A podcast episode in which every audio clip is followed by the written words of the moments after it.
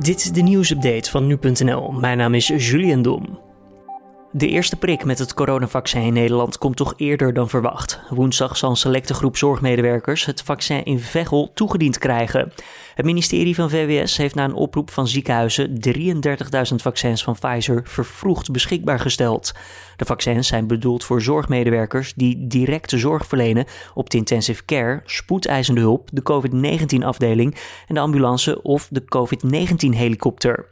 Zorgmedewerkers van wie ziekteuitval direct gevolgen heeft voor de opnamecapaciteit, die krijgen nogmaals voorrang.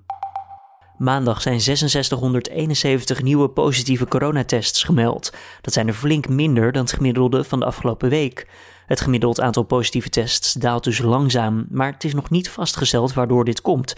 Dus er kan ook nog niet met zekerheid gezegd worden of dit het effect is van de strengere coronamaatregelen die sinds december gelden. Het RIVM komt dinsdag zoals gebruikelijk met een wekelijkse update waarin de ontwikkeling van de cijfers wordt toegelicht. Wikileaks-oprichter Julian Assange zal niet worden uitgeleverd aan de Verenigde Staten. Zo heeft een rechtbank in Londen maandag besloten. Zijn mentale gezondheid komt volgens de rechter in gevaar bij uitlevering. Amerikaanse aanklagers zeggen beroep te willen aantekenen tegen het vonnis. De VS wil Assange vervolgen wegens spionage, omdat hij in 2010 honderdduizenden geheime documenten over de oorlogen in Irak en Afghanistan naar buiten bracht. De Formule 1 is nog maar net afgelopen, maar nu lijkt de start van het nieuwe seizoen al vertraging op te lopen.